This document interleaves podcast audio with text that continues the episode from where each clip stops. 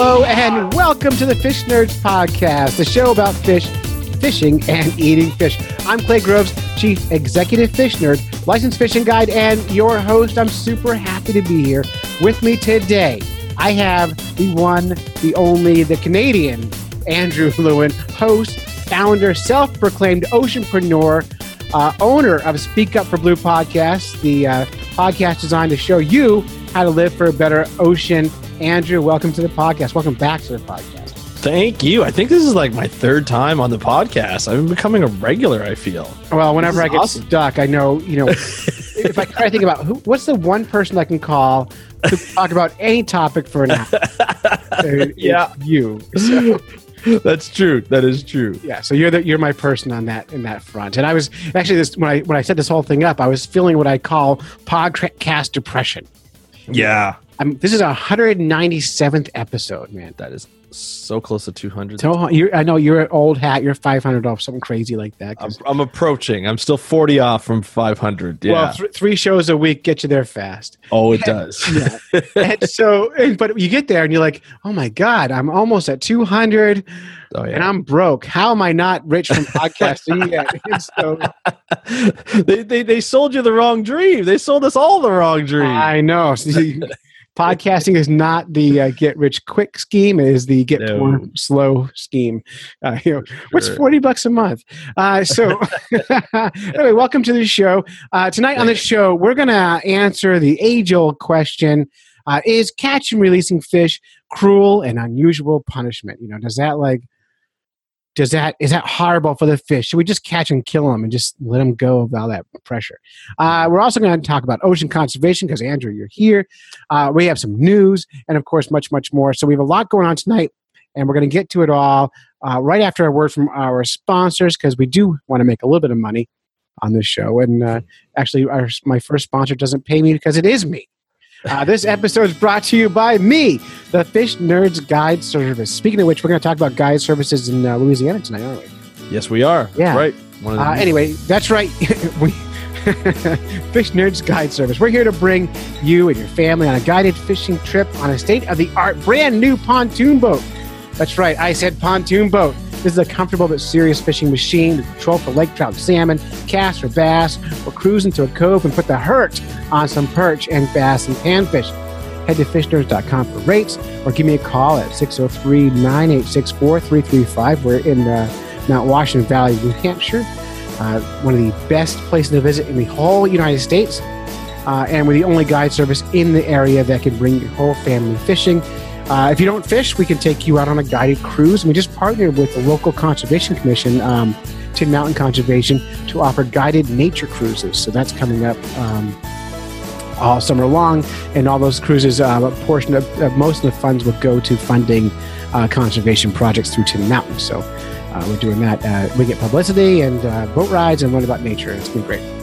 Uh, also, we're brought to you by Thirst Productions, which is a one man digital media agency catering to small businesses by helping them improve their online presence. From website and search engine optimization, SEO, social media and targeted advertising, website analytics, and website maintenance, Rich helps businesses speak to customers more efficiently. Thirst Production also gives back to cold water fishy conservation projects by working with select nonprofits at deeply reduced rates help them better share their message. So, if you're a small business and need a digital facelift, or you work with a nonprofit in need of a new online presence, get in touch with Rich at thirstproductions.com. Thirstproductions.com. And if you want to give us your money uh, and advertise with the Fish Nerds, I'll give you a great deal. Just email clay at fishnerds.com uh, and just make sure you're not selling garbage, and we will sell your stuff on our show. Especially garbage for the ocean. Or That's right. like- Yeah, if you're a plastic straw company, get the Yeah, hell off my Get show. out. Or Get out. Bags or anything. Yeah. Hi, I'm a single-use plastic company. Be like, no, thank you. Yeah, we're poor, buddy. but we're not that. We're not that desperate. I sell grocery bags. Oh, wonderful. Yeah. Thanks. All right. Hey, That's- so let's I'll tell you, that's a business is to sell reusable bags to companies, sell pl- reusable plastic straws, like the metal ones that you drink, to companies and to restaurants. Uh, you know, we use paper straws at home, and I'm. I was telling you off air. My metal straw. For, I have a metal. I have a. I have a uh, stainless steel iced coffee mug with a screw-on lid and a metal Right. uh, straw in it, and it's having a second birthday this week. It's turning two, uh, and so one straw, two years old, and tonight it just bent. It just broke. So I need to spend a dollar forty nine on a new one. So See, it's it's cheap. economical Yeah. and it's good for the environment and it's just a piece of metal so it'll just Yeah. i'll throw it in the ground and some kid will step on it and get lockjaw but other than that good for the environment As long as they don't get electrocuted, you're fine. That's right no big deal okay.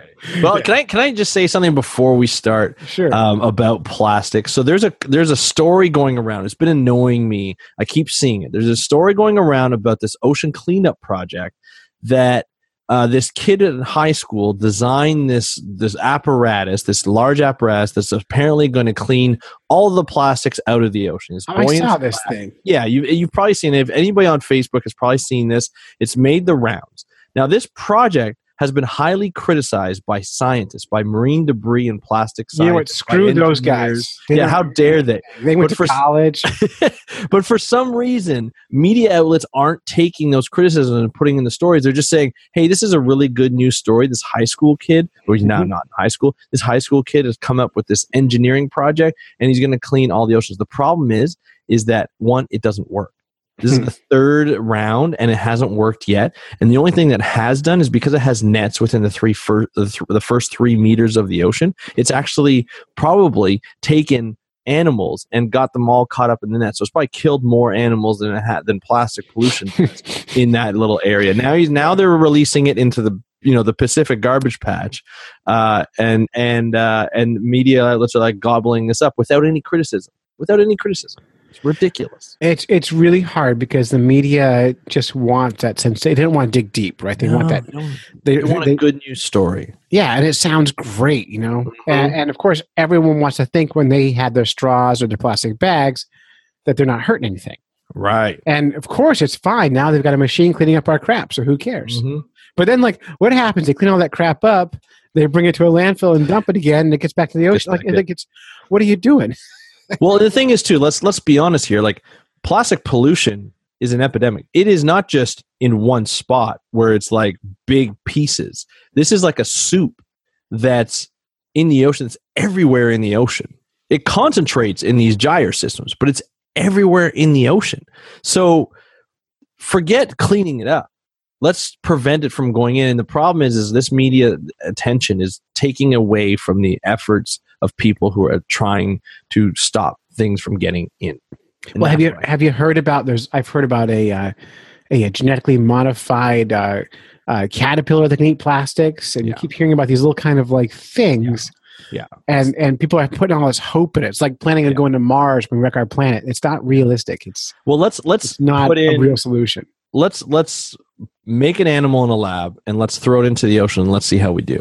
Right? how does that sound? Does that sound good? Sounds like a know. movie. Sounds yeah, it's like let's take Alien and let's try and get rid of Predator by by bringing the aliens in and see how that goes. You know, that's how it seems. Well, it, it, it well historically, um, putting animals in environments they don't belong in has always been good. Yeah, yeah, of course. Always turned out So good. perfectly. So good. you know, we we always we always win on that case, right? yeah, I can't think of one example. Uh, Not one. that hasn't turned out perfectly uh, every time. Ask the fish farms out. In, in, in- ask the people who love fish farms out in, in, in uh, salmon country and Oh yeah, in BC. They love fish farms out there. I hear they're shutting them all down. Is that true? They're trying. Yeah. They're trying. It, it's because of a there's this major disease that's been discovered in the pens that are getting out into the ocean and affecting the coho salmon. Um, and of course, those you know those populations are going up and down. Plus, you have invasive species uh, that you know they get released by accident uh, that goes in. But there's such a, a focus on the economy there, and they're Mhm. good for the economy apparently. And so it's a big battle. I think in the long run they'll get shut down and they'll be put all instead of being an open pen, just put it all into a, one big building. Yeah, I mean, in, inland pens almost make sense. You know, they, they Yeah. have them in the ocean. You know, and that's that's where the whole thing. You know, funny kind of just off. This is way off what we're going to talk about. yeah, But sorry about. I was in a fly fishing shop the other day, Mhm. and uh, a guy walks in, and we, in New Hampshire, we only have um, one native river trout, which is the brook trout, right? okay. And a guy comes in. I said, "What are you fishing for?" And he goes, "Oh, I'm I'm catching brown trout, wild brown trout." I Hmm. said, "So they're invasive?" No, they're naturalized uh, natives. Oh, I love that. And I said, "What's that mean?" He goes, "Well, they've been here long enough, and they're valuable to the ecosystem, and so they're naturalized. They've been they're natives." And I said, "Okay, so largemouth bass, they've been here since 1884. Yeah. How do you like those guys? Oh, I hate those invasive species. okay. How about carp? Same thing. How about like I'm like this list of fish. Um, so why are brown trout special? Yeah. Well, they're because they're Can you s- trout and he fly fishes.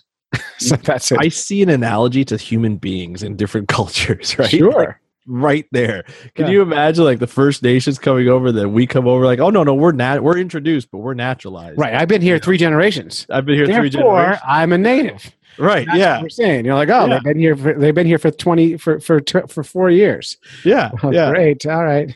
So they had it. babies. Therefore, they're natives. They're for their natives. Yeah, Yeah. Exactly. That's how it works. yeah, but We're being they, they, sarcastic here, people, just to let you know. It's just if you don't get it, we're being very sarcastic. yeah. So, but the, the guy I was talking to could not connect with my point.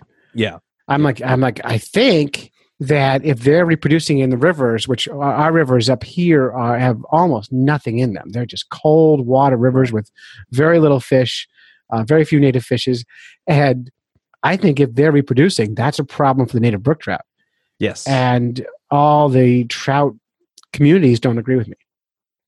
Yeah. They Yeah, disagree. and I'm like, well, I don't see a difference between those guys and the bass. I mean, it's Yeah. along here, they're reproducing here, and they're Yeah. also eating other fish. So Well, and brookies are sensitive too, aren't they? They're pretty sensitive species. Like I don't know. I mean, eight states have them as Yeah. their state fish, including New Jersey. If they can make Right. it in New Jersey, they can make it anywhere.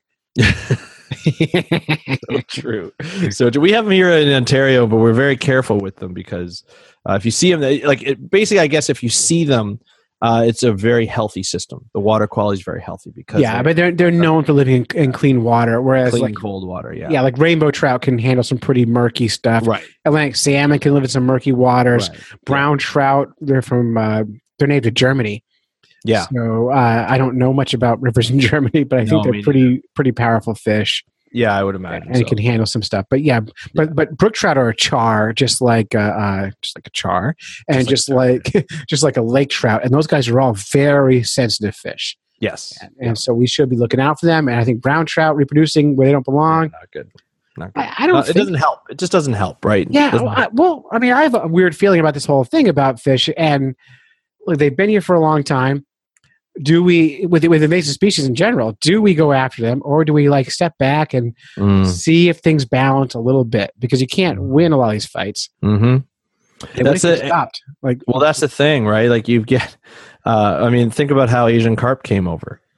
You know, Asian carp came over because people in Mississippi wanted to get algae off their their aquaculture nets, Mhm. and Asian carp eat everything. So, like, let's bring those over because nothing bad will happen. nothing ever that. bad happens. Yeah. No, and let's bring those over. And and then after a while, then people are like, well, now we have them everywhere. So what are we going to do? You know, Well, now you make YouTube videos. You drive your boat down the river and watch them jump out of the water Yeah. smack you in the Yeah. face. It's it's a whole industry. Yeah, and, and and it is, it is, and people like to catch them because they're big, right? They may not love to eat them, but they love to catch them because they're a fight, are they not?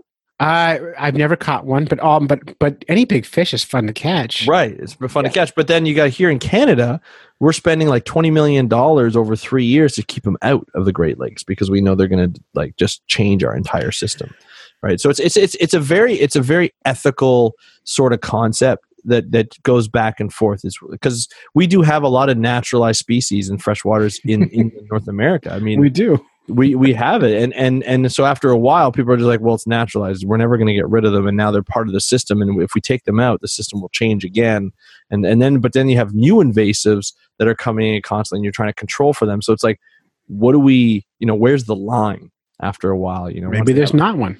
maybe there's not. Yeah, exactly. I think it just depends on how they're managed, how they're perceived by the public, and how the government will actually manage that based on that perception.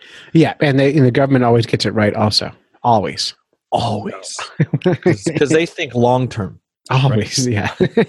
yeah. long term thinkers. All right. Guys. Yeah. So we're going to move on here. The yeah. question we're asking today, and I put this up on Facebook the other day. Yeah. And I asked, is is catching releasing a fish mean? Right. Mm. Uh, the title of the article we're based this on, the, the title is actually "Catch and Release Fishing: uh, Cruel and Unusual Punishment?" Question mark by John uh, Chandlemeyer from Alaska Outdoors. This was actually published in 2016, so it's a few years old. Mm-hmm. I've seen it before, but I like to share it every once in a while because it gets people talking about catch and release. And and this is important to talk about because a lot of like hardcore fishers, yeah, will say, "I never keep a fish ever. I always catch release." Uh, you know, I and and uh, this is kind of contrary to that. And it starts off. Um, uh, this is I'm going to read it part of it. I'm a fisherman. I've been chasing fish since I could first carry an old bait casting rig. One of my first fishing memories is landing a silver salmon near the mouth of Peters Creek. I hooked him and just started backing up until the fish came flopping on the bank.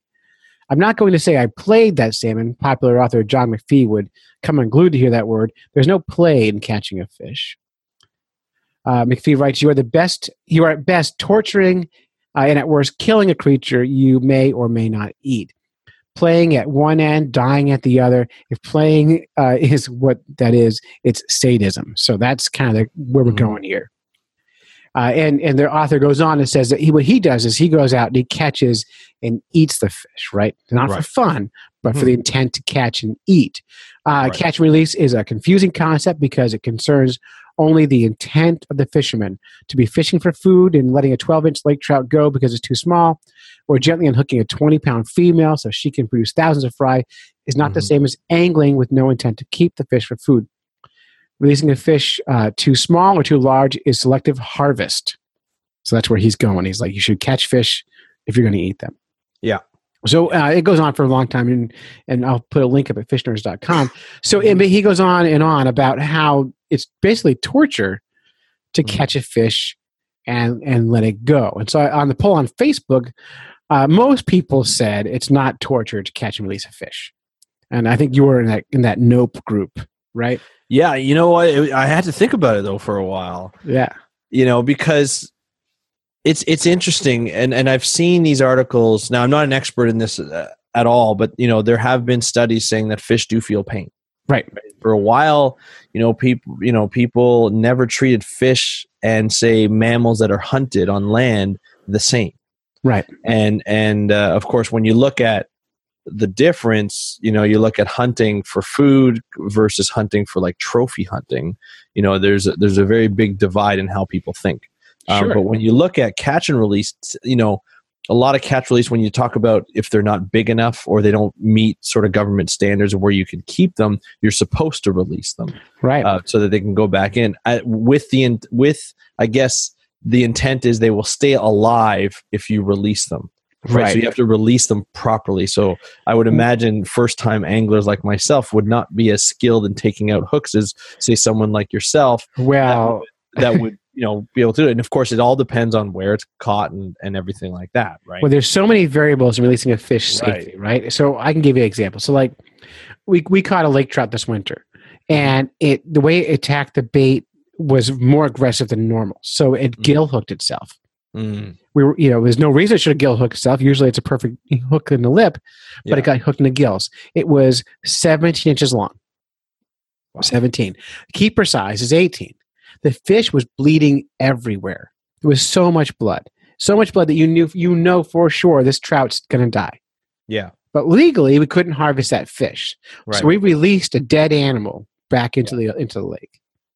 Right. It, I mean, it wasn't dead when we were holding it, but it you we know for sure this thing died afterwards, sure. right? For sure.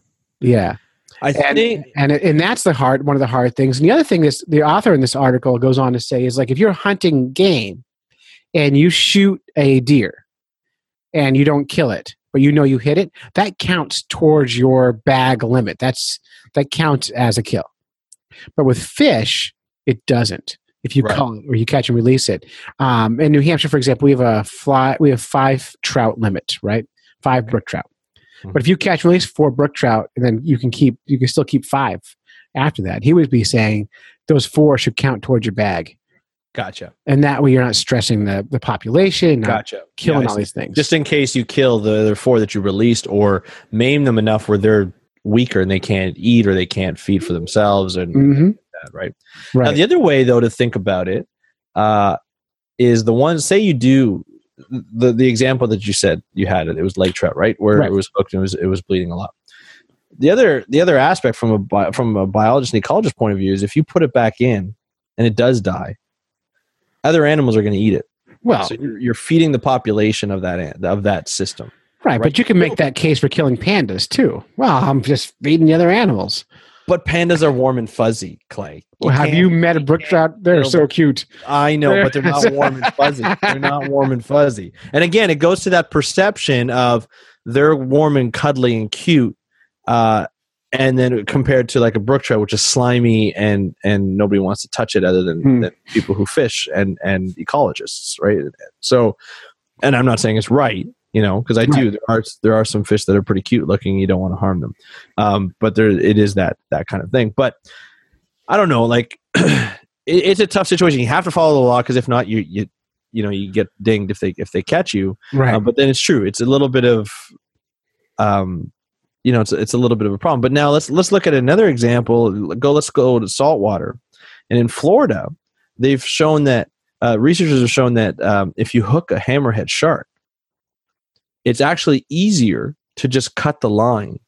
It's safer for the shark to cut the line and leave the hook in and let it rust out than it is to fight it, bring it on board, take the hook out, and release it because the stress that it goes through with that fight could kill it. That's Right. true. Um, by the way, with all fish, you're better What's- off cutting the line. Yeah. Right. Yeah. And a lot of, but a lot of people don't think that. So they actually, that's why they got it protected because the stress for that hammerhead shark is so brutal that it will die after. There's, there's a high chance that it will die after that fight. So they're an especially sensitive fish. especially sensitive. Yeah. So with Atlantic salmon in New Hampshire, if you catch one through the ice, the the not the rule, but the recommend. this is one of those kind of the the state recommends you cut the line without ever remo- removing the fish from the water. Yeah. For the same reason, yeah. they, they think cutting, taking it out, unhooking it is too stressful for the fishes. Yeah. Um, So it's, and it's it's something to do. And when, whenever I read these kind of articles, first of all, it's really hard, really hard not to uh, anthrop- anthropomorphize the animal. It's really hard not for to sure. put your own emotions in there because we're human Sure. and empathy is part of what we do. But whenever I read these things, I, even though I disagree with probably ninety percent of the assertion of this Mhm. whole thing, Mhm. I always when I the next fish I catch. I'm just a little bit kinder to. Yeah, I'm still you. going to catch them, I hear you. uh, but I'm just a little bit maybe more thoughtful. If I'm going to kill it, I kill it faster. If I'm going Right. to release it, I release it faster. You know what I mean? I don't take the time to take Right. 25 photos. It's a quick shot, let it go. Yeah. And I think know. that's, but I think that's a good thing. I mean, it kind of brings you just back to because I think we get sometimes when we do something where we're dealing with animals, and this can happen with from training a dog or dealing with an animal over and over and over again, you tend to lose that sensitivity to certain things, Uh, or you you you start to get a little bit more uh, experimental in terms of like taking pictures with fish, knowing that hey, look, they're not breathing because they're out of water. So let's get them back in the water. So getting an article like this every once in a while kind of brings you back. And I think the same thing would be maybe for like trainers at a zoo or something like that. Maybe getting, you know, reading an article that talks about sensitivity animals in captivity, whether it be orcas or it be anything else. You know, maybe they go back and look at it and be like, well, maybe we're not doing the right thing, or maybe I should do this as quickly as possible, like I was trained to do, but I've kind of been leaving on the wayside because it's not a huge deal. But then it kind of makes me feel like I feel bad for the animal. we just need we need reminders. You know, it's almost like Yeah. it- maybe maybe we need to do um, anthropomorphizing a little bit. Maybe it's not a bad Yeah. thing. It's, it's not bad to feel something for an animal, even if you're catching it. Right. You know what I mean? I think I think uh, you know I don't know uh, within like the the recreational community if if it's if it's a pride thing or something like that. You know, catching something or trying to deal with the certain parts. I know some fishers that are just like yeah, I just do it. If I have to kill it, I'll just I'll just bang it on the head as fast as possible to get it out and do it. Even though it's brutal, it's what I do. It's it's the fastest way to do it. It may look insensitive, but it's actually quite sensitive. You know, Right. or to put it back as soon as possible, I'll do it as soon as possible. It may look like I'm throwing the fish back in, but Right. Well, and you have the you have the two kinds of of I, I think there's two kinds of out of hunters and fishermen, and there's right. fish people. There's the the Ted Nugent crowd, right? I'm I'm gonna kill everything as as mean as I can, and because I can, I got machine guns. And then there's the people who are like, yeah, I'm gonna kill the things, but I'm gonna be thoughtful and sensitive when I do it. Yeah. You know, and, and it's that two. It's like macho, macho, macho, For sure. and then there's like let's be thoughtful about it and the and the ted nugent crowd would uh i catch a fish i don't like because i think it's bad for the environment i'm going to throw it on the riverbank and let it die Yeah. and and those are those guys who i don't Mhm. like or the guys who feel like they need to catch their catch their limit every time they fish Yes. you know i if the limit's five fish i need to kill five things Yeah. Yeah. you know and then there's the guys like me who i, I usually torture and release that's usually my go-to uh, but uh, once in a while, I will kill a fish, but I, I never keep a limit. Right. I, I, I don't feel a need to fill To up go my to freezer. limit. Yeah. Yeah, Plus, fishing is easy. So why Mhm. store fish? Just catch a fish when you want to eat it. Like, Yeah, for sure. Well, I remember I did. My friend of mine and I, when we were in Halifax, he came to visit me when I was at school, and uh, we went out deep sea fishing. And you know, we're not we're not fishermen by any means, recreationally or commercially. You know, I learn about it, but I've I, I've done it very little uh, in my life. And we go out and, and we're catching like fish. We're left, right, and center. But then, like, he's like, "Oh, do you want to take all these home?" And I'm like, "No. Like, what am I going to do with ten fish? Like, I." I, I, I can't I don't even have the room for it and they're like Right. oh he's like well people just bring it home But I'm like but I, I'm not going to eat it what's the point so I never took any home just because and I gave them to other people because they wanted to take them home um, but it was just weird like to say that yeah we're just going to catch as many as we can uh, you know if I were to do it again I would catch like maybe one or two and then just watch other people fish and and you know and, and, and do it that way but that's just me personally because I'm like I'm not keeping these I don't want to you know I'll release them as, Right. as fast as possible well, it's funny. I hear I hear that I go mackerel fishing on charter boats with a bunch of kids, and nice you're catching 50, 60, 80 fish on, on Right. in, a, in an hour. Like it's just there's so many mackerel out there, and the, the the ship wants you to put them in these buckets, and then they sell them as bait later on. right But the kids and I are just catching them and shaking them off the hooks and letting them go. And like, what are you doing? Like, well, we're not going to eat them, and we Yeah. want to kill them. So Yeah. We're letting Yeah, them. I guess that's the revenue source for them, but it's it's like a bonus. But Yeah, least- hey, we I mean- we paid. yeah, yeah, yeah, exactly. I, I mean, at least they they they make something of it if they do end up killing it. But Sure. I mean, they're and they're only mackerel. yeah, they're Which, only- which, by the way, if you're talking about sustainable eating, eat the freaking mackerel. Like they're Yeah. they're delicious and they're sustainable. Yeah. So like it's it goes back because they're, they're selling them for bait to catch fish that aren't sustainable. right, It's just the right. strangest. For sure, for sure. you know. Yeah, I'm working actually on a uh, on a story for seafood fraud, that, which I'm going to have to. Fraud. Get. Yeah, because there's Awesome. apparently in Toronto uh, and Ottawa, they they did a study. Oceana did a study here, and they noticed that 48 percent of the fish that was bought was not the fish you were thought you were buying. Yeah, I've heard numbers like that, and it's not surprising. And the truth is, is most people don't even care. But, but imagine though, you do, and I do. Well, yeah, but imagine as a customer, you're buying, you think you're buying red snapper, but it's tilapia. Right, and That's and a big difference in price. it is a big difference. And you've told they're totally ripping people off. Yeah. But the truth is, is most North Americans don't even know the difference. No. and and all they know is they don't want fish that tastes like fish. They want white, flaky stuff that tastes like whatever seasoning you put on it. And a lot of that's So- tilapia because that's Right. It- Yeah, or tilapia or, or any variation of scrod. You know, it's any kind of white fish you can get. oh Um, for sure for sure yeah so i'm working on the story so i'll come back and talk about that I, I would love to have you back on for that. yeah um, that'd be fun All right, let's move forward. So you can read Yeah. this article. Uh, if you're not already part of the Fish Nerds uh, podcast group on Facebook, that's where most of the action is. Get there, be part of these conversations, and we'll include you in it. Um, this, that's where this this conversation happened, and uh, I think three or four scientists chimed in on this one, and, and it became very interesting. Uh, I got accused of not taking it seriously, which is accurate. Um, and because I was making jokes while everyone else is talking serious science. Uh, because that's what I do when I'm defensive and don't speak science. Oh, I love it. All right, you want to talk about Louisiana? You just got back Yeah. from Louisiana. I love did. Louisiana, and we have listeners in Louisiana. A lot of them. That's awesome. Uh, I- and I keep getting invited to go fishing, and I just have to Oh. get down there. it, it's a um, fishing haven. Oh, It's a my, for the big fish down there. What's what's the big fish down there? The, the big game fish in Louisiana. Like freshwater or saltwater? So salt water. It's in the marshes. That's a good question. I don't. It's the the red drum, the redfish. oh, the red, the redfish. Yeah, the redfish. That's the one that everyone is chasing. Yeah. They're delicious. They're, they taste like white flaky fish. yeah, it's sold. It's sold everywhere. It is sold everywhere. Yeah. Like when you ask for fish, it's usually redfish. Yeah. Um, yeah, I went down there. Like I, I you know, what's what's funny is uh, I went down there recently in March uh, for a science commun- an ocean science communication, what we called an event. Uh, and it was a really cool thing that was that was surrounding it. One, it was cool because it was at this institute called LumCon. It's the Louisiana University Lumcod? LumCon. Lumcon. L U M. L U M C O N. So it stands for the Louisiana University's Marine Consortium, and it's what it is. It's an ins- it's a marine institute, marine science institute that represents.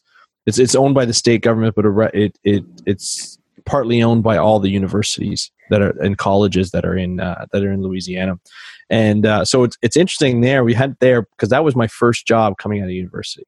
I went from Toronto to Louisiana, like southern Louisiana, uh, not knowing what I was getting myself into, and then on a boat, living on a boat, basically in the Gulf of Mexico for That's so cool. eight months. It was one of the still to this day probably one of the best jobs I've ever had. I mean, waking to, to go to bed in Louisiana and to wake up in like Key West or Panama City or uh, Corpus Christi or anywhere, you know. Whenever you got to Panama City, did you sing? Um, did you sing David Lee Roth David Lee Roth songs? Panama.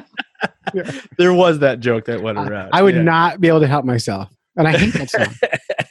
Yeah. one one thing that was interesting is I went into a um, we got this is right after 9-11 this is 2002 and we went into uh, a, a marine base like a, a navy base in mobile alabama and the uss cole was stored there after it got blown up right and, and it was blown up in the caribbean it got brought over now i've never seen a battleship in person these things are massive we used to and play on them as kids. Yeah. Oh yeah, and the hole in the USS Cole was just absolutely massive. So we're in there. We're about to pick up some some uh, reserve Navy SEALs, which these guys are badass, like unbelievable. Uh, and then researchers for the Navy and and the Air Force. Not so badass. They're not. Well, they are badass because they've all been in the army. That's or they've true. the or they've More badass than us. That's for sure. Yeah, like one of the guys I was talking to, he was in the first Kuwait War, like, or in the first Iraq War. He was on the border of Kuwait and Iraq, and like can see the enemy right there. I was like, wow. Uh, Um, but anyway, so we get in, we're, we get into the harbor and, um, you know, on the, they come up on the radio. It's like, you know, who is this? It's the RV Pelican, you know, and they're like, do you have any foreigners on board? And they said, no. Like, you're a foreigner. I was on the bridge. I was like, whoa, whoa, whoa. I'm Canadian. I'm considered foreign. And they're like, oh, that won't be a big deal. I'm like, you better radio in because if they find out, I'm like, especially after everything that's happened, I do not want to get into trouble. And of course, they radio in, they're like, we're coming aboard.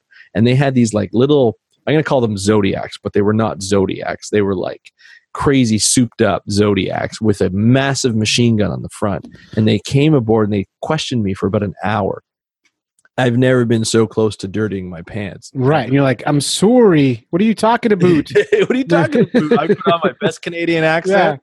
You know, like ally, ally, ally here. Yeah. Um, just be as tell you- friendly as you can, you know. well, the, yeah. Well, the guy kept saying you look nervous. I'm like, I've he had this big machine gun. like, of course I'm nervous. You can like, I've never seen a handgun, let alone a big machine gun in person before. The closest I'm I've seen Canadian. G.I. Joe.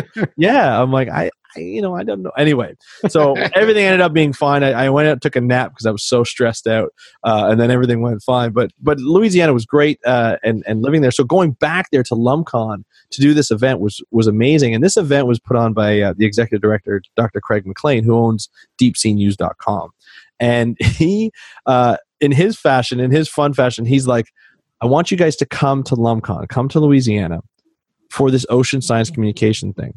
And we're like, oh, great. What's it going to be about? I'm not going to tell you. Oh, Like, but, but you're gonna fly down here, get a Yeah. passport. Yeah. He said, all you have to do is get yourself here. We'll pick you up from the airport. We'll take care of food. We'll take care of housing because there's dorm rooms and everything. Everything is going to be taken care of. We're like, okay. Let's go. Sure. Yeah. So we go down there and he we have this big reveal and, and it ended up being we're going to talk about the optimism surrounding Louisiana coastal loss, southern Louisiana coastal loss. Now, if you look at the maps, and I should probably send you some of the maps. If you look at the maps, like comparing like 1932 southern Louisiana to present day or 2011, which is the map that I have, it looks like they lost about 90% of their land. And that includes marshlands, that includes swamps, that includes lands.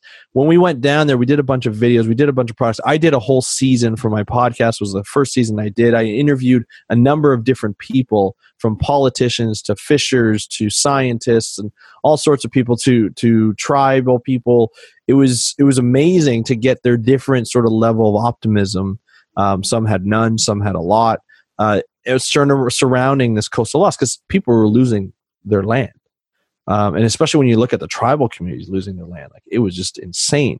But I'll go into that in, in, in a bit. But um, there are all these different projects going on, and we put out some really cool stuff that that's slowly coming out. And I'll send you some links once I once I get them and stuff. But um, you know, we I was interviewing this guy Carl, who's a fisherman. He grew up in Louisiana. His his he's like a third or fourth generation fisherman, and he was saying that we were out in a bay, this Terrebonne Bay.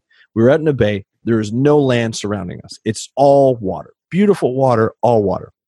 He points over to the to the to the right, and he says, "Out there is where my granddaddy used to take the horse and buggy and come out to the barrier islands, And it's all gone. It's underwater. well, underwater. Like I'm talking about, like 20, 30 feet of water, gone."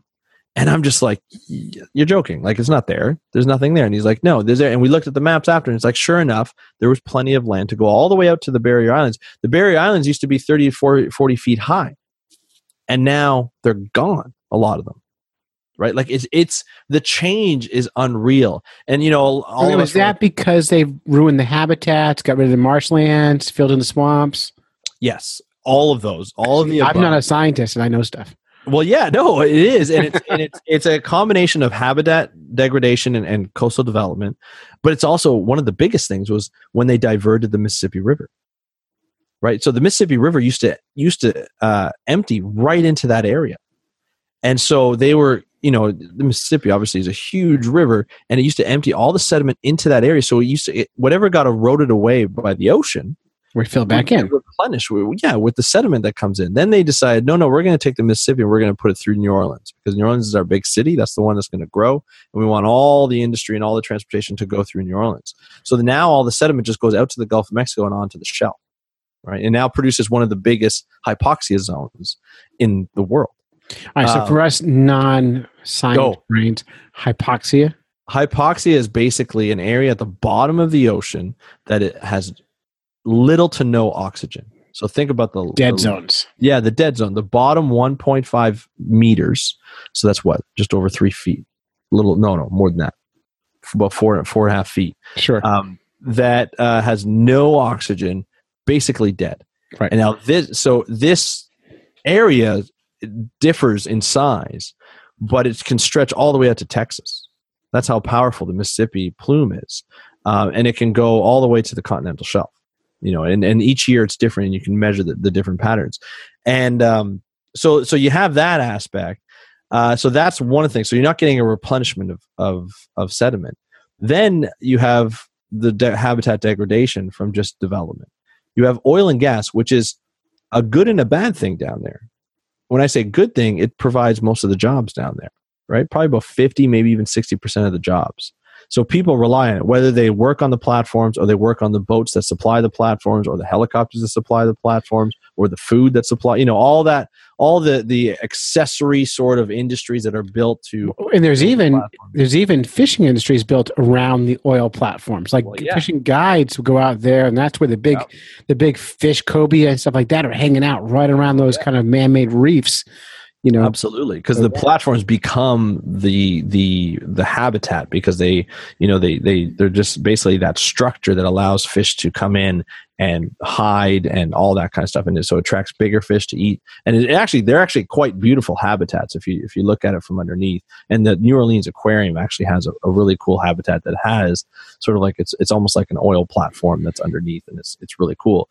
Um so yeah do they, so like, do they every couple of years or so they just like uh, crack the oil open and kill everything and go, see, oh, just light on fire and we start over again. And. I was Yeah. waiting for that. that would be interesting. That would Yeah. be interesting to have one entire tank. It would just just saying every like five minutes an oil an oil spill happens. right, and then the, the clams open up and the mussels, and they just kind of Yeah.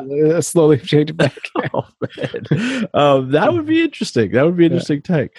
Um, but yeah, I mean, so so It there's a would be a, of- it would be a loser, money loser. That would, no one would want to. it would just depress everybody. yeah, People so would be like, "Oh God, I drove here. Oh, I want my forty-two bucks I want my forty-two bucks back. Screw this aquarium." Yeah, um, but yeah, so so uh, the oil and gas, of what they the bad thing, what they do, obviously, uh, other than the, the pollution that they cause, um, but what they do is they cut canals into the swamps and into the marshlands to get out faster. And as the land changes, their canals change, so they continue to cut.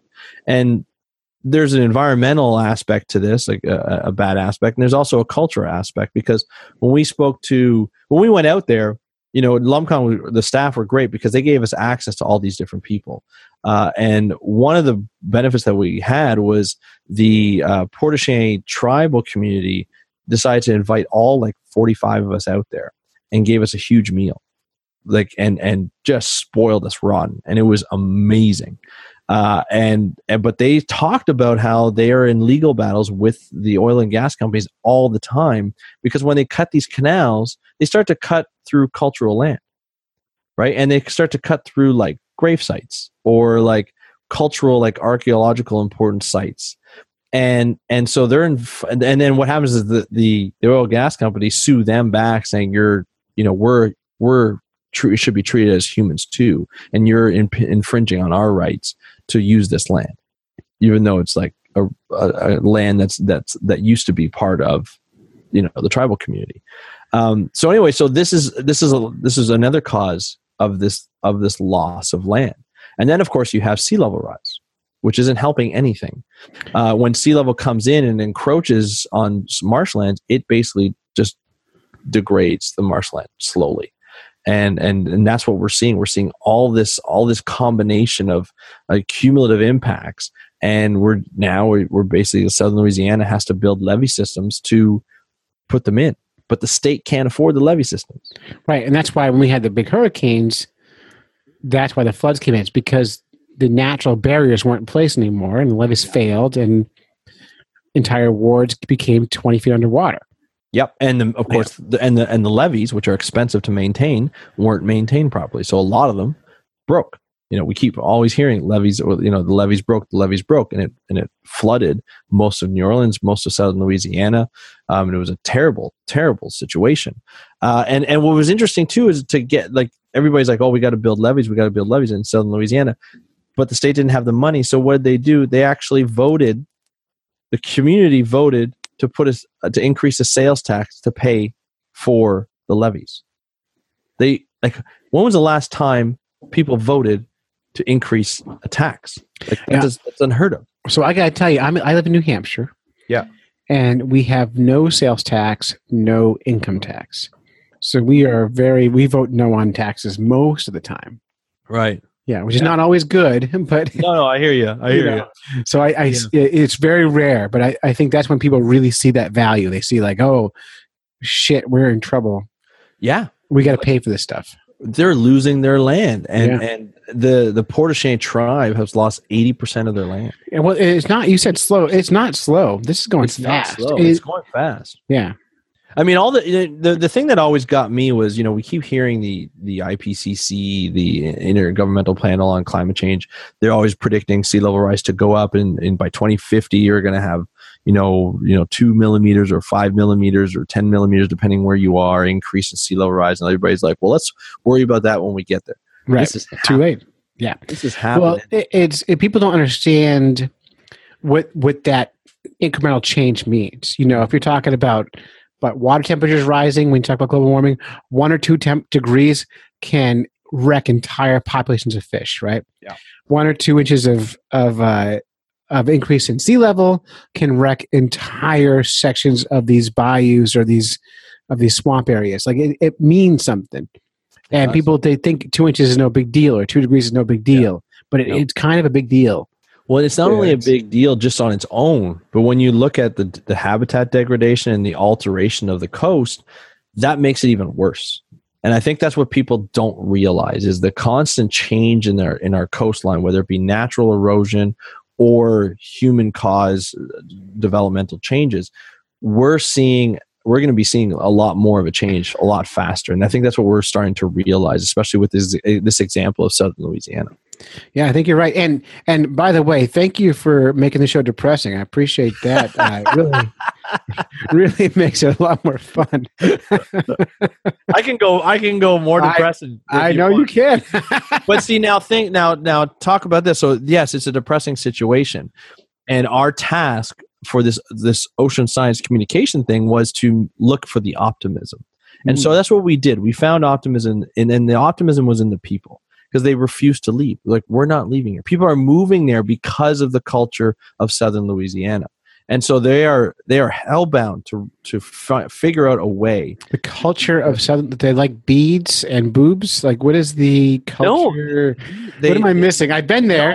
They no, no, it's not New Orleans. New Orleans is completely Not Bourbon Street culture? No, not at all. Not at all. All when right. you go in, you get you get a, a variety of different uh, different cultures. You get the Acadian culture, you get the the tribal culture, uh, you get the Cajun culture, uh, and it's just it's swooped up into just great people who who love to live off the land, uh, love to fish, you know, love their recreational Oh, the food, the food. food is fantastic. And and the thing is like that's the one thing that we were told like when we go to this to the the the sort of tribal dinner was look like food is is culture to them. That's like if you're polite you will eat everything they give you you know and, so that's not a problem for me. I eat everything anyway.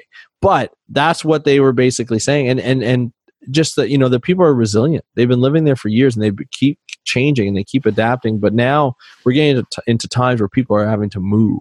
Um, and that's what happened to one of the tribal areas where they built the levee system but they didn't have enough money to build it all the way to there or the politics got involved. So now they have to move. They're, they're on an island. They have to move and they're moving like on a suburb to new orleans. They're moving from like the country which is beautiful quiet very nature bound and then now they're living just outside of of of or they're going to be moving just outside of new orleans in like a housing project. Like imagine that. Like that's that's sort of what we're looking at for the future in a lot of these coastal areas especially when you're looking at like marshlands and swamplands and stuff like that. Um, but there is optimism like these people are like no no we're not leaving we're going to figure out a way to change we're going to build more levee systems we're going to make sure that we we start restoring our marshlands they're putting in now black mangroves which apparently were native to Louisiana a while ago. There's just not a lot of them, but now they're they're starting to think about actually planting more because they just seem to be a little bit more resilient in these types of situations. They're putting in more rules in terms of cutting canals and whatnot. So you're seeing changes slowly, but now they're starting to to to quicken the pace a little. Well, they have to. They have to, yeah, and that's the other thing. It's just now that's like it's it's a must. It's not just a are we going to debate? They're not even the climate change doesn't even come up in conversation. It's just like let's just adapt. Like let's just figure this out. Right. They don't care what you call it. They don't care what you call it. They So- don't. They're not debating whether it's Yeah. happening or not. It's happened.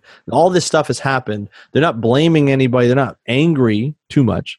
They're just saying, Sure, how do we of that? oh, there's anger. There's Yeah. there's there's a lot of anger, but um, there's still a lot of hope and there's still a lot of optimism in that. And that that was the beauty of of doing this project was to come up like so. One of the projects that somebody did, they just released it. Actually, it's called Bayou Women, is to highlight the women who are sort of taking a leadership role in the Bayou to uh, adapt to these areas. There's a lot of politicians who are women who are really leading the way in terms of building these levee systems and making sure that the people are safe and all this kind of stuff. And um, it's it's a really cool uh, kind of area to be in. It's it's very dynamic, very resilient, um, and and some some of them refer to themselves as really stubborn. They're like we're just not moving. So we got to figure out a way to to live here. Well, that just makes them very American because we're all very stubborn. I'm not leaving. You got to pry this bayou from my cold, dead hands. Yeah, I'm not going anywhere. So Yeah, it's it's it, you know it's it's really interesting to to see, and of course, like the fishing is different there too. Commercial fishing, a lot of the um, Louisianan-born uh, fishermen are actually quitting shrimping because all the imports from the Asian countries are a lot cheaper, and people are going for that. So they're not buying unless you go directly to the fisher. You cannot you cannot get um, Gulf of Mexico shrimp for cheap anymore because it's just too expensive. well, it's it's it's like that everywhere too. Like in New, in New England, lobster's getting expensive, and it's caught you know right there. And, and I don't know. It's always strange when you see like local foods cost more locally than they do if you're halfway across the country. It's crazy. Like locally, organically raised, non-medical food, like you know, is cheap is more expensive than it is to buy sort of factory farm food or or whatever it is. It's insane. But you have chickens. I do. I was just thinking about chickens. I was in a. I raised my own chickens. I was in a, and I was the other day. I was saying I don't, I'm not going to do meat birds this year, and it costs. I did the math on it. I think it was like forty dollars a bird. It cost Right. to raise my chickens to to eating size. Okay. And I was in a in a grocery store the other day, organic grocery store, and their meat birds were thirty five dollars a bird. So they had it priced about right, um, Yeah. you know, for volume. But I still couldn't. I I, I can never buy. I'm six dollars at the supermarket to buy a cooked bird. yeah. That's you know that's kind of where my math is. I'm like, Well, I of course, I'll buy yeah. the factory bird because Yeah, well that's the thing, right? It's way more expensive to buy good for you bird than it is for bad for you bird. Yeah, but we do do chickens, and we love our chickens. Uh, Yeah, I and know. I keep seeing. I follow the stories. I'm like, what's chicken number one up to? What are they? You know, I, I I am on the cusp. Like I've been toying with starting a chicken podcast. That's how You much I love chickens. you should. You know, you and you and and and Rhett Talbot should do chickens and ducks. That should Oh, that'd be the of worst podcast ever. Because Rhett Talbot the same the- one. I follow it every time. yeah, He's like, oh, coffee with ducks this morning, and I'm like, oh, cool, ducks. yeah. So Rhett Talbot is the uh, host of the uh, Beyond Data podcast. For people who want to keep up, is great. He was on our show last week. He did a whole like deep, like he's like a real news guy. Yeah, yeah, yeah. He's he's a journal. Like he is the authentic, like classic. I'm gonna look at both sides of the story type journalist. Where you and I were just like we just talk about the news. We Right. So he he he says to me, "Hey Clay, can I make a news story for you?" I'm like, "Yes." Yeah. And then so last week it says 15 minute like hard hitting investigative journalist news story about about um about Char, and I'm like, I'm putting it on my mixing it on my show, and I'm like, this is the only content I've ever put on my show that's like real news. And it doesn't belong on my show. Like it's so good, it's beyond yeah. what my show is. I'm surprised you didn't edit in like some jokes halfway through. I I had to work hard just to like put it out there. and yeah. let it let it ride on its own merit. Uh, and I Oh, and I and I want more of it. So like I'm like Oh, for sure. I mean, you. A great. Rhett, Rhett provides always great information. He's been on my show as well, and, and I listen to Beyond Data all the time, and it's it's amazing. Like Yeah. the, the amount of work he doesn't put out podcasts often, but when he does, they're gold.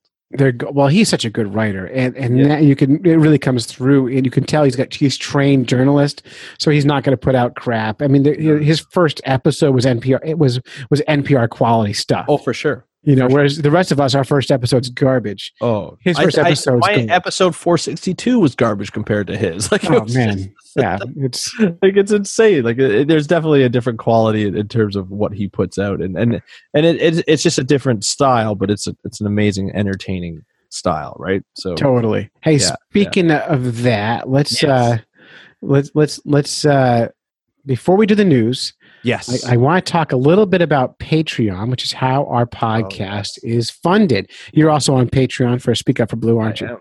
That's right. Yeah. And for those who don't know, Patreon is basically a, a Kickstarter Kickstarter funding style funding for ongoing art projects, right? So if you do a weekly podcast like I do, or three day a week like Andrew does, um, three day makes you crazy, by the way. Um, the you you want to get paid for doing the work. And listeners who like our show, we're asking everyone to donate uh, one dollar per episode to help keep our show going. That's four bucks a month.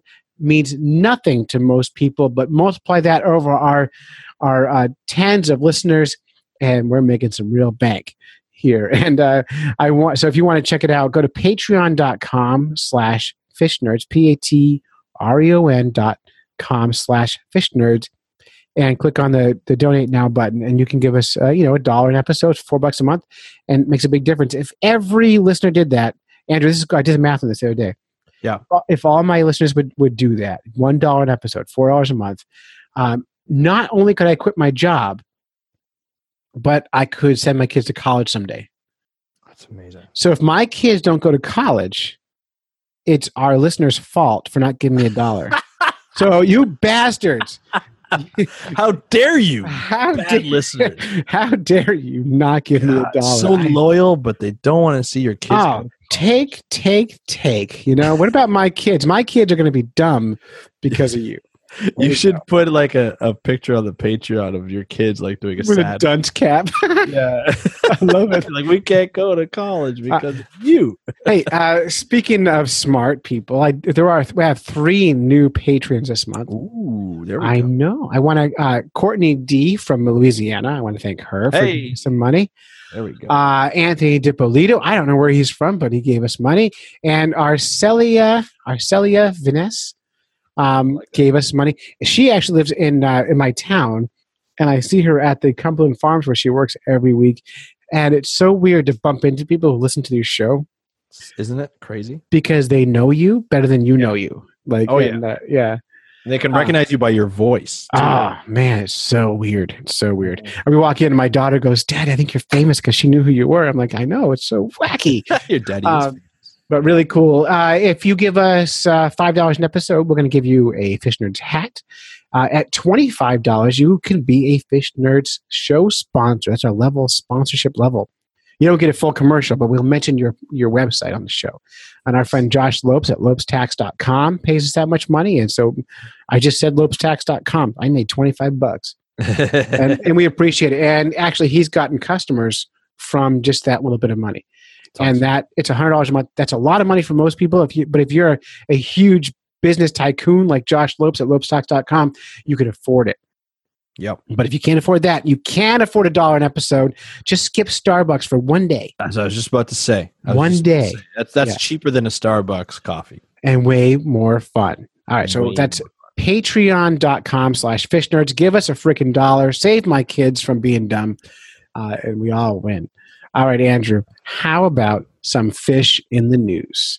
Let's do it. News, news, fish in the news. Everybody loves their fish in the news. All right, you're supposed to say, I love fish in the news. I love fish in the news. All Sorry. right, and and everyone loves fish in the news. I love fish. That's what that's my job. It's fish in the news. I know. Special thanks to Diana's Bath Salts for our fish in the news music. Hope you enjoyed that. Um, Did. all right, and Andrew, you picked the stories this week. I did. I kind of. It was kind of funny because I was like, "Ooh, there's some really great stories that that have to do with with fish and and oceans and stuff." So I was like, maybe I'll put on you because you say, "Hey, add any notes that you want." So I'm like, "Oh, I'm going to take over this show and I'm going to Why put all not? the stories that I like." To. Why not? I'm burned out. I'm I'm 197 episodes deep. There I'm, you go. I'm five years in. I don't have any ideas anymore. I'm done. I'm gonna I'm gonna put a pitch. If people want to have a podcast and they want me to do the show notes, I will do the show notes. I will prepare a great podcast for you with great stories. That's that's what I do. You know. So when I What do, you, heard what do you call a wine guy at a restaurant? The Seminole? Seminole? You're like just- the news Seminole. that, there, yeah, I'm saying it wrong. I know I'm saying it wrong. Probably, but it sounds good to me because I Yeah. don't know what it's called. So I'm just like, yeah, I'll take that. Yeah, I'll take it for it. All right. So the first story you brought me is from Bloomberg Business Week. So all you business people out there, this is for you. Uh, the fighting has begun over who owns land drowned by climate change. Mm-hmm. Uh, America's coastal cities are preparing for legal battles over real estate that slips into the ocean. This goes back to our Louisiana talk a few minutes. Few minutes ago. exactly. Look at this. It's all it's all related. See, this is how good I am. This is Yeah. how good I am at playing a show. So on April on an April morning in 2016, Daryl Carpenter, a charter boat captain out of Grand Isle, Louisiana, took some clients to catch redfish on a marsh pond that didn't used to exist. Uh, coastal erosion and rising seas are submerging a football field with Louisiana land every hour. Is that true? Every hour? Mhm. Is there enough land where you can lose uh, that much an hour? Uh, It, it- it depends on like how the winds are coming, but yeah. Yeah. Uh, so, so what happened? I mean, I read the story already. Um, what happened is he was out there fishing. A boat pulls up next to him and says, "Hey, buddy, you're trespassing." Uh, and and then that person called the sheriff's office, who then arrested Carpenter for Mhm. trespassing on the property. And that goes into the question: If property is underwater, is it property? That's exactly. If you owned it at one point, is it property? and just name the people who own the property. The Castex Energy, an energy company, an oil and gas company, owned the property. And and that's what makes it interesting. Remember I talked about the oil and gas, how it's a good and a bad thing? Mhm. You know, they'll be happy to cut up a canal near a tribal land just to get out fast. But God forbid, you know, a guy trying to make money by by doing guiding, you know, bringing out a couple clients on a new area to fish because it's overtaken by water, doing no real harm. doing no real harm. well, except to the fish, which he's torturing. Appa- yeah, apparently he's torturing some fish. Clients torturing some fish. But under state under Louisiana state law, that anything that was taken over by by water permanently, um, that was previously uh, unnavigable uh, swampland, uh, is fine. It is is public property, and so. This sheriff, uh, probably under the influence of this oil company, I'm, I'm going to guess, uh, arrested uh, Carpenter, and, and Carpenter sued the sheriff's office and the Castex Energy because he's like, look, like this is this is ridiculous, you and know. he lost. and he lost. He And lost. Yeah, because because they had better lawyers. they had better This lawyers. comes down to money, right? It's It does. has the most amount of money. Now, most states in the United States have water rights rules where you can't own water. Exactly. And and New Hampshire, for example, is a good example of that. You can any body of water if you if you're in the water, you are not trespassing, Right. and that's And the same laws in Louisiana. Exactly. But they're Yeah. saying I owned it before it got flooded, therefore it's mine. Exactly. Uh, and now and- what's, what's interesting too is is how is this going to affect people who own land, like individual landowners, Mhm.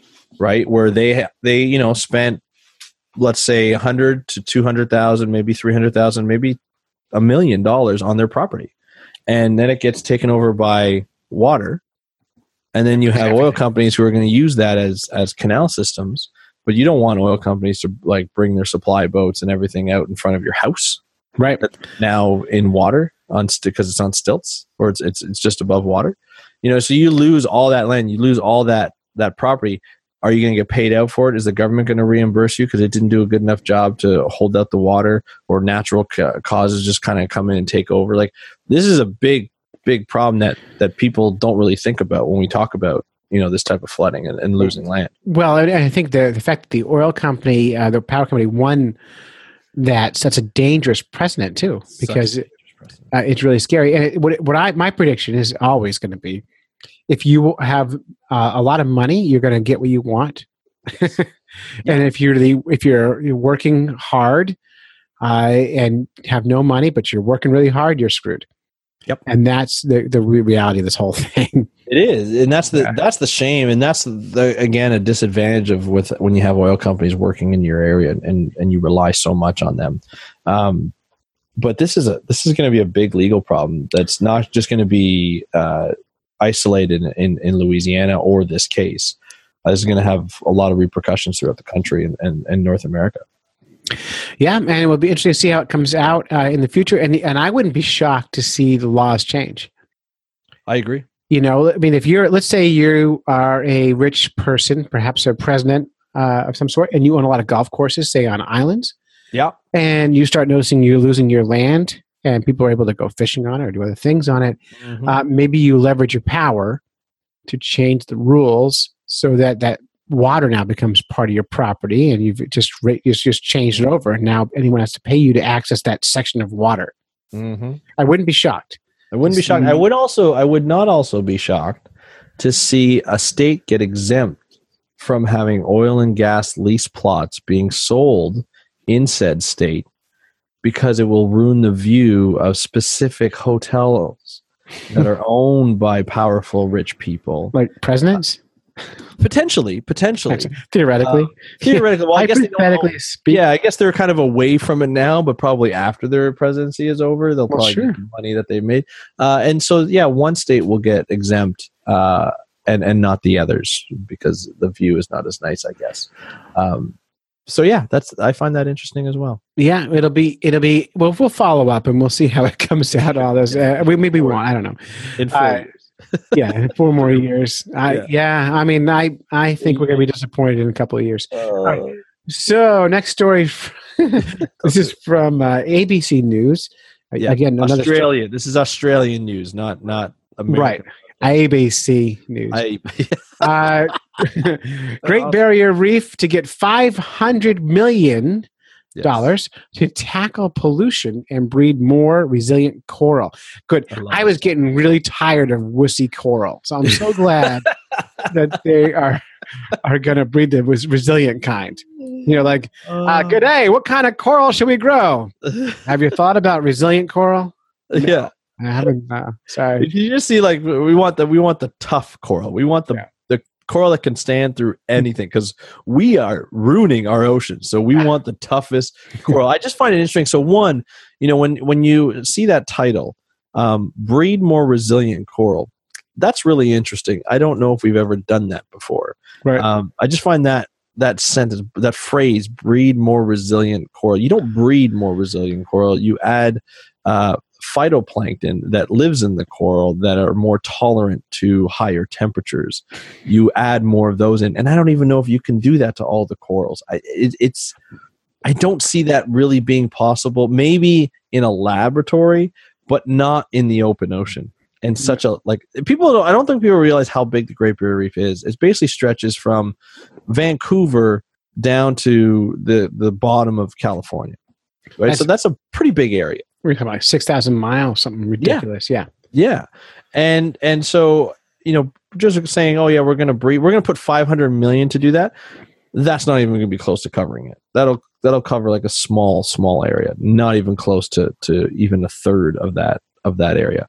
Now the the tackle pollution, I think that's really interesting because the one thing that has plagued uh, the Great Barrier Reef, especially the the the area of the Great Barrier Reef that is close to the coast. So we got to remember Barrier Reef is is actually along the, the continental shelf. It's right before the continental shelf dips off, so it's away from the coast. But there are some um, corals and, and coral reef systems that are close to the coast. And Australia, over the past, I'm gonna say two decades, maybe even more, has just gone through a boom of development along that coastline. And so you get a lot of nutrients that are that are uh, deposited just because of more people, more waste. You get a lot of sedimentation, uh, basically. Uh, you know, uh, coastal development, coastal alteration, sediment is not taken care of properly. So you get sediment that comes over the corals, smothers the corals. It stops it from getting um, getting the sunlight that it needs to the, that the phytoplankton need to convert to so the coral skeleton can build a skeleton. Um, and so, so you, you're getting a lot of chronic problems. And for years, for decades, scientists have been saying we need to tackle this. We need to tackle this this water quality issue. Uh, and now they decide to do it once a third of the coral reef is dead. But at So least they're find that- making tougher coral. So, like, why don't we yeah, well, look at like? tougher Can we look at like any kind of endangered animal and just Yeah. breed a tougher version of them? Well, yeah, just inju- inject. why don't you just, hey, panda, toughen up? yeah, just just inject the Hulk uh, gene into exactly. it. right? 'Cause That's, That's, right here. I'm like, ah, we kind of Yeah. make tougher. You know? Disney's going to make them tougher. I'll tell you that. Just because they, so. they they've got the Hulk right, so they're going to look over the genes for that. they do have the Hulk, right? I. I, by the way, I saw the Avengers.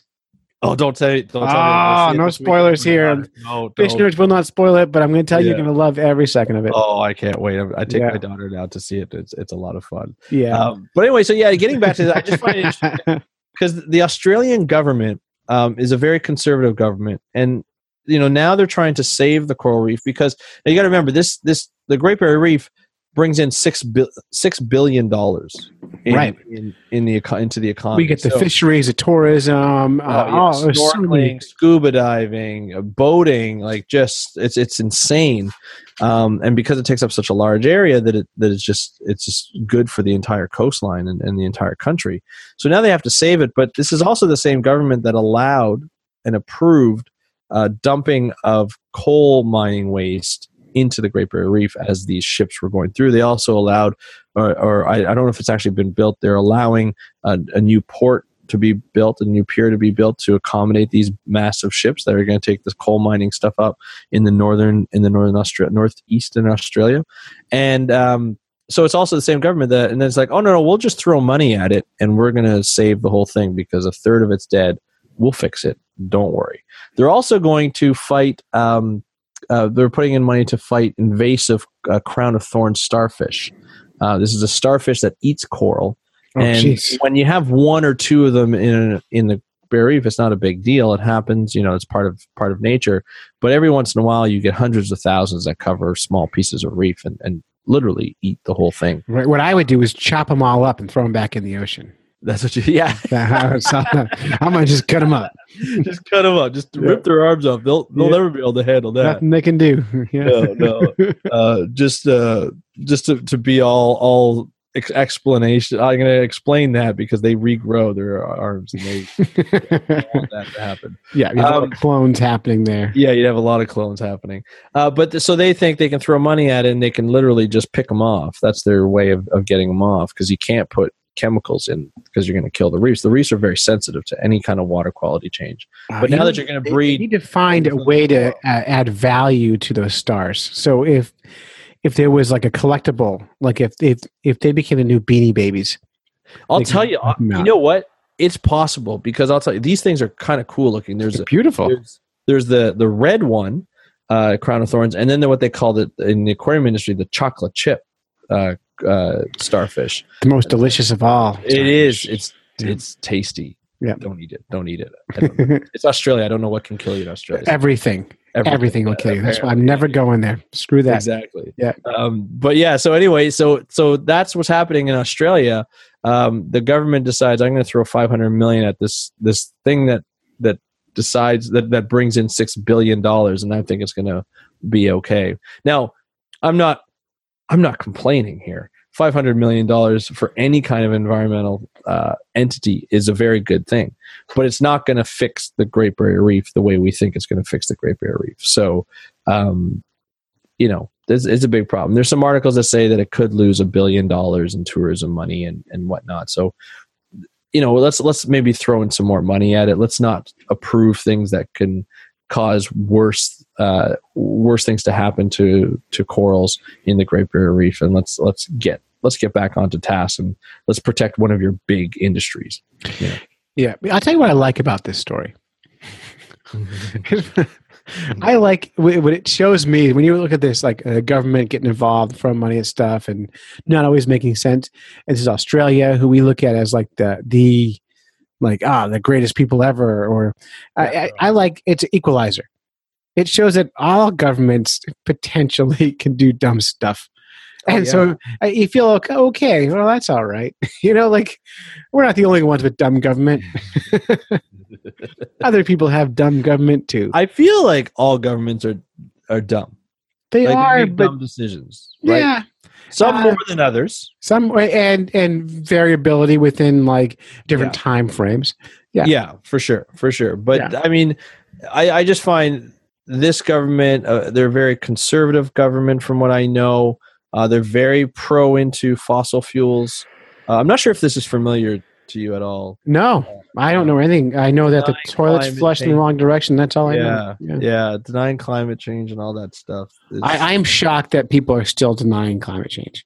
yeah, I- I about it. find that so surprising, and it's it's the they're, they're the flat Earth people. Like they're just the same. Yeah, they are. It is true, and they come up with everything. That like the new one that I love is well, people breathe out carbon dioxide, true story. That's actually true.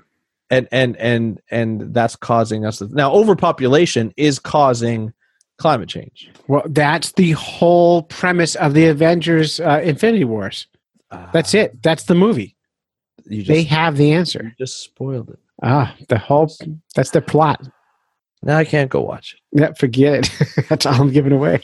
Your millions of listeners have just cost Disney so many millions of dollars. At what point can we start talking about things? You know, Uh, in movies? yeah. I say depending on the size depending on the like the the strength of the movie and how and, and you know how many people watch it i think like for avengers i would say after like in public i would say after like three to four weeks In public, yeah keep your pants on. We're not talking about it yet. It's, yeah yeah you can't Give it a month. You like you can't say it like in a coffee shop you like you have to whisper or maybe even write it down Like nobody is. I've not seen one spoiler anywhere on this, no and it's shocking because everyone's already seen it because it's the biggest movie ever. i do know something happens like big things happen and i know i'm not going to say it Well, you could read the comic books. I mean, the the, the storyline exists already. You're not making not making anything new up. But it's like games of Game of Thrones, right? Yeah. Before before season six was it six? Yeah, you know everybody knew what was going to happen, but I didn't read the book, so I didn't know what was going to happen. There's a book. So, and people are like, yeah, people are like, well, didn't you read the book? I'm like, no, I didn't read the book. If I read the book, I wouldn't watch the show. I Like, would. why would I do that? Because it, you know it always ruins it. But um, but yeah, no, I I, uh, I I I I genuinely hate spoilers, and I don't listen to anything. Um, I think the only time it is hard to avoid spoilers is when you're watching like a sporting event that night and you're PVRing it, and then you like because you're you're you're doing something else, and then you go home and you try and watch the entire game, and the whole time you know you turn the radio off so you don't hear the score, you turn your phone off so nobody like texts it to you, and then when you get home, you know one of your kids who never watch sports decides to tell you that all of a sudden they found out what the score is and they tell you what the score is. It's Wow. never happened to me before, and I'm not bitter. You're very specific. I'm, But I have I have no idea what the hell you're talking about. I, I don't watch sports, so I don't know about that. All right, we have to move and ran, wrap this show up. Uh, so so that's it. You've listened to a bunch of fish nerds when you should have been fishing. We'd like to thank our families for supporting us while we podcast, go on fishing quests, and do all the silly things that nerds do. And make no bones about it, Andrew, you are a nerd. Uh, we're happy to have you. Special thanks to you. Um, and uh, you can find Andrew's podcast at speakupforblue.com. That's right. And of course, we'll put links at fishnerds.com. Really appreciate you coming on the show, helping us co host this week, bring us some real conservation talk, which we desperately need more of on this show. Uh, and so we appreciate it. So I I love doing it. I love doing it. So until next time, follow the code of fish nerds. spawn early and often, Avoid free lunches with strings attached. And swim against the current every chance you get. Done. Made a podcast. That's awesome. I like these last little things. It's so funny. I like avoid free lunches with strings attached. Uh, you've been uh, using them for so many episodes, and I still have not memorized them. I know. So- you know what's funny?